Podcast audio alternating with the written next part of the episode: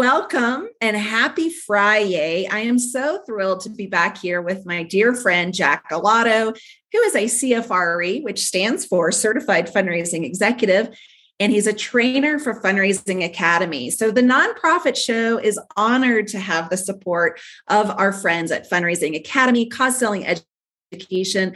They underwrite these Friday episodes. So each and every Friday comes to you from the Fundraising Academy, and we'll have one of our favorite nonprofit nerds, just like Jack, joining us each and every Friday. So thank you for that.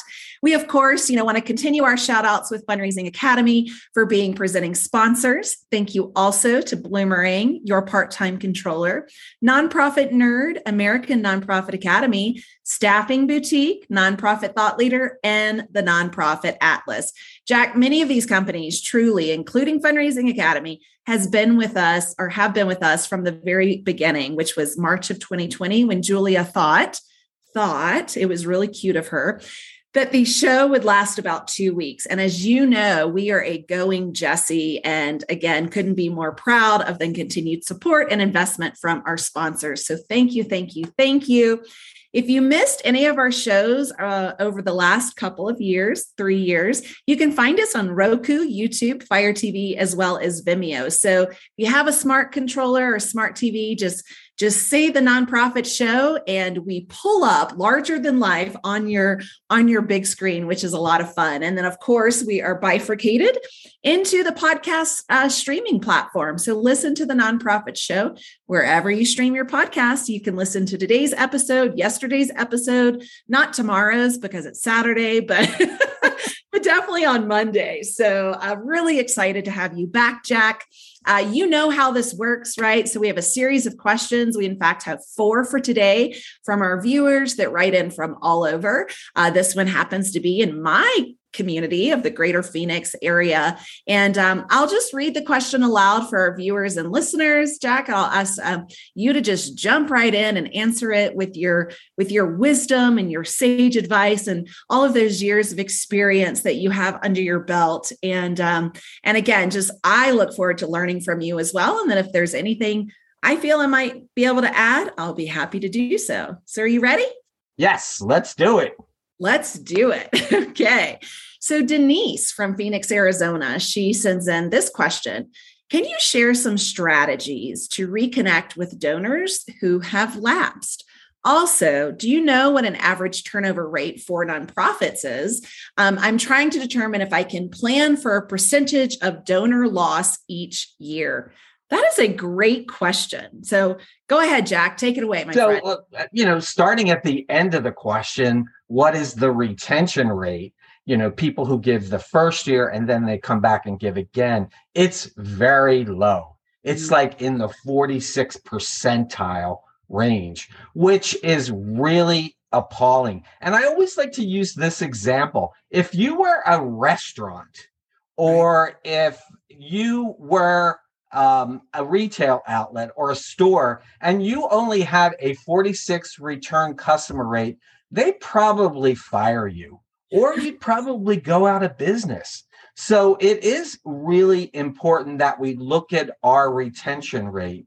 So one of the things that I always like to ask or or come back to as it relates to lapsed donors is asking them you know, we, the, today's show is ask and answer. So I like to say, ask those lapsed donors why they stopped giving. And they'll tell you. Is it a change in their ability to give? I, I like to use the example suppose their children are Romulus and Remulus, okay? Or, or Anthony and Cleopatra, and all of a sudden they get into medical school at Yale or at Harvard. So maybe the donor can't give as much as they would like to because their children are now going to medical school and it's very expensive. So the first question is Is it um, a change in their ability to get. The second is during the pandemic. And in fact, a, re- a very recent report just recently published said that during the pandemic, donors changed their priorities. They went away from arts and humanities and cultures culture and they did more on social services and uh, you know feeding the poor healthcare that kind of thing. And you could get that report. There's a lot of articles being published around that now. But then after in 2021 they went back to their traditional giving ways of giving. So is there did their priorities change during the pandemic? Yes the other thing I like to ask is what did we do wrong as fundraisers? Is it stewardship? And remember, stewardship is such an important component of that fundraising cycle that we call cause selling at the Fundraising Academy. It's not the end of the cycle, it's really about talking to our donors, thanking them, and telling them about the impact of their gift in working uh, in in the work that we do. Now, maybe you didn't do that correctly, and the donor said, "Well, they don't really care about my gift. They never thanked me." And honestly, we see a lot of statistics that people, some organizations don't even thank their donors, and then that impacts. So maybe the failure is on your part, and it's about stewardship. So the first thing I say when you call a lapsed donor or you're talking to a lapsed donor is take responsibility for them lapsing. Say, oh, we're sorry. How did what did we do wrong? And maybe they'll say, well, it's because we don't have the money to give like we did in the past.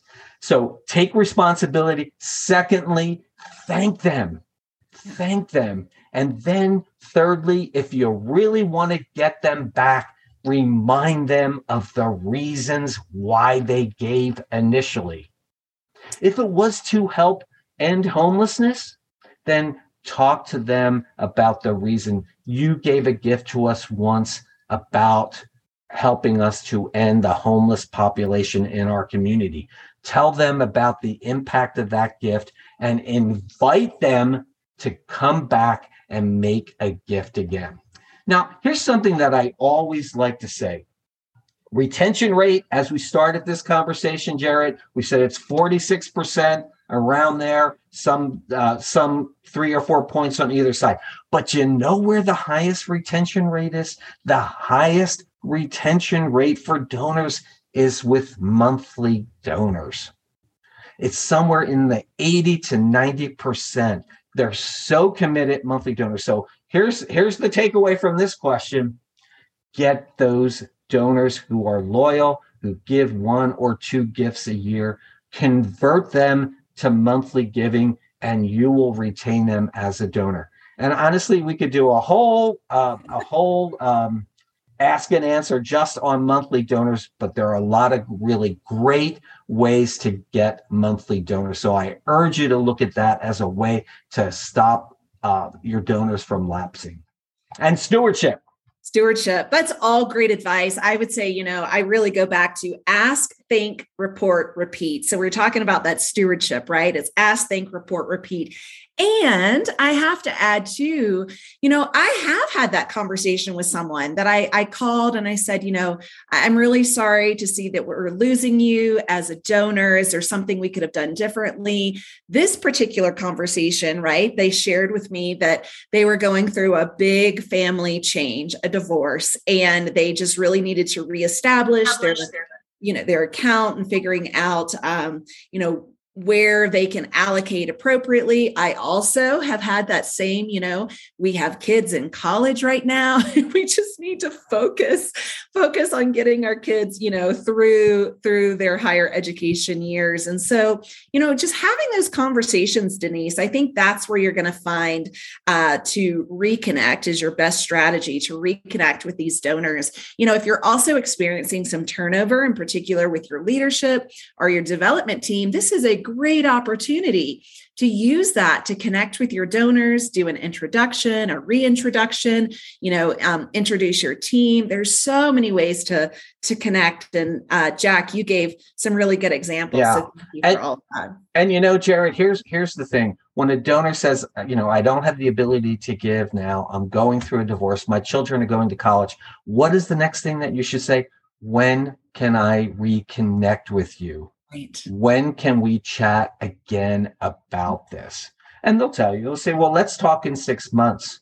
You know, uh, once I've gotten through this whole divorce system, or let's talk after my kids are already established in college let's talk again and that is that's that's that relationship that that we talk so much as so important as maintaining those donors Absolutely. Absolutely. Thanks for adding that. Well, Jay in San Antonio, Texas, Jay um, wants to know if it's ever appropriate to have an employee of a nonprofit serve on the board. We have a terrific staff member who I think would be a great addition to our board of directors. She's an expert in programming. So, what say you, Jack? Is it ever appropriate to have an employee yeah. on the board?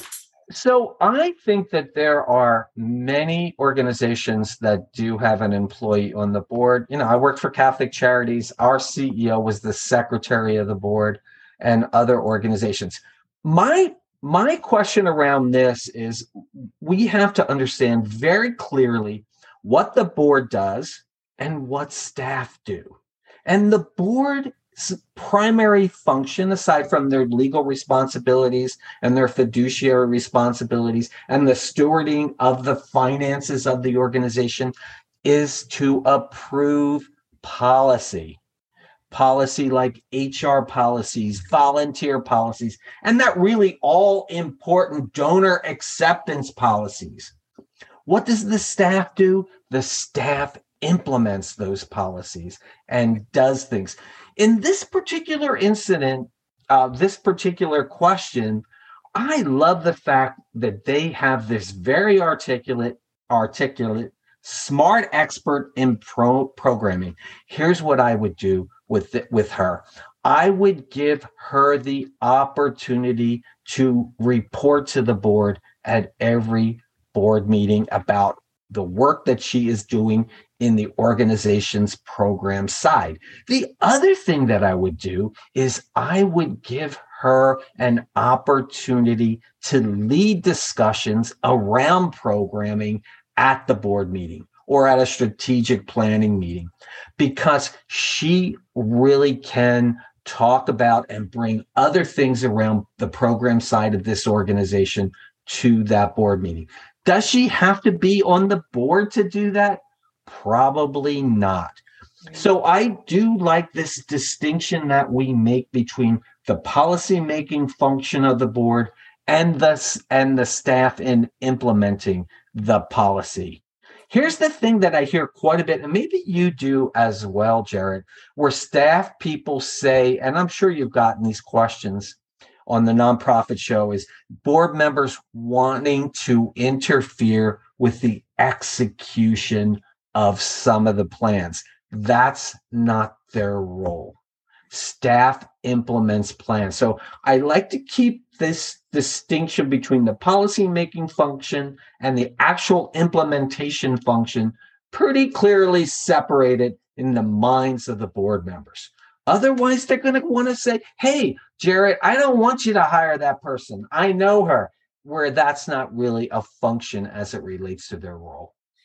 I think that's a great, you know, the policy side being the fiduciary governing agents of the organization. Let's keep staff, staff, staff, and keep that separate. Um, I would go on to, you know, question also, Jay, perhaps this person to add on to what Jack said, you know, to be part of the board uh, conversations, the strategic planning conversations. If you have a program committee this might be where that person could truly be a critical component work with some of the board members if you have a program committee.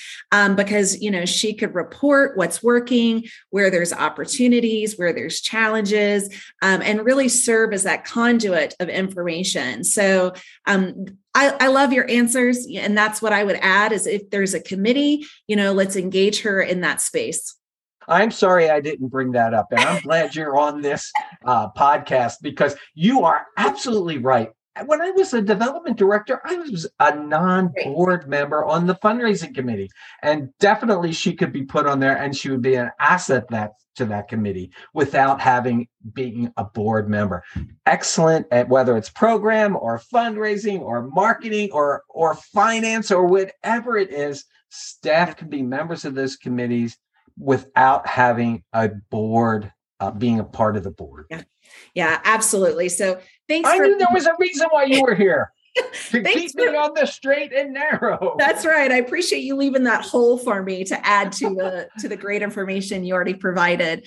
Well, now we're going to Maryland. Sherry writes in and wants to um, talk about the thrift shop that they have. So we run a thrift shop and would like to offer employees a discount for staff, volunteers, and board. What do you think would be a good discount percentage without giving the farm away and at the same time encouraging them to shop with us?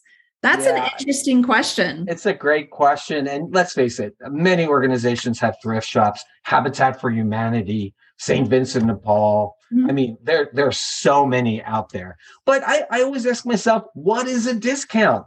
Is it a reward to those employees? Or is it a supplement to their salary? It sounds like it's in this case, it's just an incentive for them to shop with at that thrift shop. If it's a reward, perfect but define the discount why are you doing it and as i said in this case it's just an incentive for them to shop at the thrift store i don't see any reason why not why you should not give a discount to employees or board members or i don't know volunteers. I mean i worked in the library foundation. We gave our uh, volunteers at the library bookstore a discount. I think it's a nice little reward for them. The question i have is do you and i don't know the answer to this and maybe you do jarrett. When you give a discount do you have to disclose that you have that dis or you gave that discount and what does it mean around transparency ethics and accountability and Great i kind of point. yeah i kind of think that you probably do have to disclose it in maybe your annual report Right. or somewhere You know, that's a great point that I hadn't thought of because similar to you, um, although I never worked in a library or any of any of that, that that's my my um my vocal, you know, level is not conduit. Um you, anyway, it doesn't fit a library setting.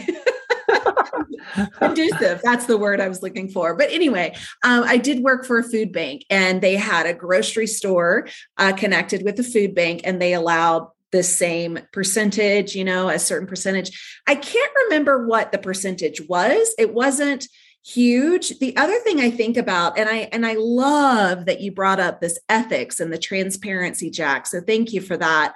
Um, you know i know that there's some retail stores not not for profit, but just retail stores that offer friends and family days. So maybe you have that quarterly or every so often where, you know, uh, the board members, you can um, invite other friends and family to kind of come and shop on these special days. Maybe you're clearing out. Uh, you know, a season, and that could be uh, beneficial. But I would also use that opportunity to market and promote the agency, right? So Yeah. if you have a friends and family shopping day, and you extend it beyond your inner workings, right, of your staff, your volunteers, your board, you're now engaging at the whole new audience. And Yeah. you're engaging with, you know, a demographic in a way that you can um, tell more about the mission so that they understand, you know, where their support is going. And I, I feel like that now that you mentioned the the ethics our potential ethics dilemma jack that's where i feel most compelled is to you know set aside a specific day so sherry i i encourage you to think of it that way and Yeah. yes right maybe do have you know a couple of, of statements or a statement in your report because i'm sure you're going to see a spike in sales on those quarterly days or quarterly Yeah. weekends whichever you choose um, and i think that i don't know that just feels better to me You know, it's funny when I worked at, you know, we did these monthly book sales at the Library Foundation, and the last hour of the book sale, we called it a bag sale. So for a dollar, they could fill up a paper grocery bag with books for one go. as a way. And I'll tell you honestly, for me, it was I didn't want to carry the books back to the storage room. So we tried to let's get rid of these books. And actually, by the end of the day, that last hour, the books have been pretty picked pretty clean. Oh yeah, they're they've Yeah. already been combed through. Absolutely. So they could do something like that. That last hour of a sale to to give a discount for employees and staff kind of yeah thing. no that that would be great well here's a question i know we're going to dive deep into this um, for the, the remainder of of our time which isn't much but Wayne in Seattle uh, wants to know how important is a case for support uh, and goes on to state that we have not really written one for our nonprofit. And it seems like maybe we are way behind in having this tool. Please advise us. And. Wayne, I can't help but see this like, you know, white flag, surrender. I love this question. I think it's help a great me, question. Jack. yeah. Go ahead. Take I it love, on. I Yes, I love this question. And, you know, you and I are both consultants. And one of the first things I ask when I go to a new consulting relationship, show me your case for support. Mm-hmm. Let me see it so that I could understand the rationale underlying why you're doing fundraising. The case for support is the rationale for why you fundraising. The case for support is the reason a nonprofit organization deserves philanthropic support. A case for support is a set of messages that prepare prospective donors and funders for solicitation. It's a set of arguments explaining why your nonprofit deserves a gift so for support. And finally, it's an encyclopedic accumulation of information, parts of which argue for support. Now, let me give you an example. Now, you know, I worked in healthcare. I worked at a library foundation. In healthcare, we would have an overall case for support of the hospital, when it was founded, what was the mission, the vision, the values of the hospital. And then we would write a case for support for each of the lines of service of the hospital. I remember once, and this is a true story, Jarrett. I worked at a hospital in Los Angeles, and a major foundation was coming through the foundation. This was very early in my career. And I wrote a case for support for that foundation around a uh, cardio cath lab, a place for cardiology. And as we toured through the hospital, the program officer from the foundation became very impressed with our neonatal intensive care unit. And luckily, I could write a case statement for that. So the case statement and writing it for all your lines of services at the library, we would write an overall case statement of for the library. Then we would write a case statement for children's books, adult literature, literacy, whatever the program was. Why do I think it's so important for you to have a case statement, not only for your organization, but for each of your lines of services? A case statement is a communication tool. A case statement is one of the foundations that fundraisers have in their toolkit. It's so important. When you write a quality case statement, it informs your writing across the board. Pieces of that case statement will inform you as you write your direct mail letter. It will inform you as you write your grant. It will inform you as you build your website. It will inform you as you, you write your newsletter. It will inform so many different things. You won't have to create a, a case for support every time you have some fundraising function. One of the things that I always like to say every single nonprofit. Now, this organization may not have a formally written case statement, but they do have a case statement they use. I say formalize it. You know, last week I was rot driving, uh, or maybe it was not not last week, but when school was in session, and these football players from our local high school were holding up signs, and it said, "Come and get your car washed by us." So that we could afford to buy uniforms. That brief sign was a case for support. It informed prospective donors to go there and pay five or ten dollars to support that football team or that baseball team or whatever it was as they tried to buy uniforms. That's an example of a very simplistic case for support. It doesn't have to be a long document, it could be very short, but it's so important as we uh, develop our prospective donors. You know, next week, next Wednesday, I'm going to give a shout out for the Fundraising yes. Academy. We are going to do how to use your case statement in getting referrals through the donor fundraising cycle, the cause selling cycle, from getting referrals to stewarding donors. If you call me up at my hospital, Jarrett, and say, I am interested in women's health, then I'm going to take a look at my case statement. And my communication tool with you is going to be articulated in that women's health case statement. So important. Such an important this, document. When is this for Fundraising Academy? It's so it's week. Wednesday, and if if if you if you're seeing this uh, via uh, YouTube or something, it will be on my learningportal.org at the Fundraising Perfect. Academy. You'll be able to download it later and it's it's it, I, it's such an important thing. It informs our presentation. If I'm bringing you to the hospital to see women's health, I'm going to look at my case statement and I'm going to get some talking points. If a board member is out in the community being your ambassador for right. your library, they're going to talk about children's literature or literacy based on those talking points in their case statement. And you're right. Once you have this case for support, Wayne, just as Jack said, you can repurpose, repackage it. So many different conversations, proposals. Uh, there's so many ways to use this case for support. Now, I heard you use case statement, and I just want to clarify, Jack, is a case for support and a case statement the same? They're not. And okay. I, I, I, and I'm glad you caught me. The second time today.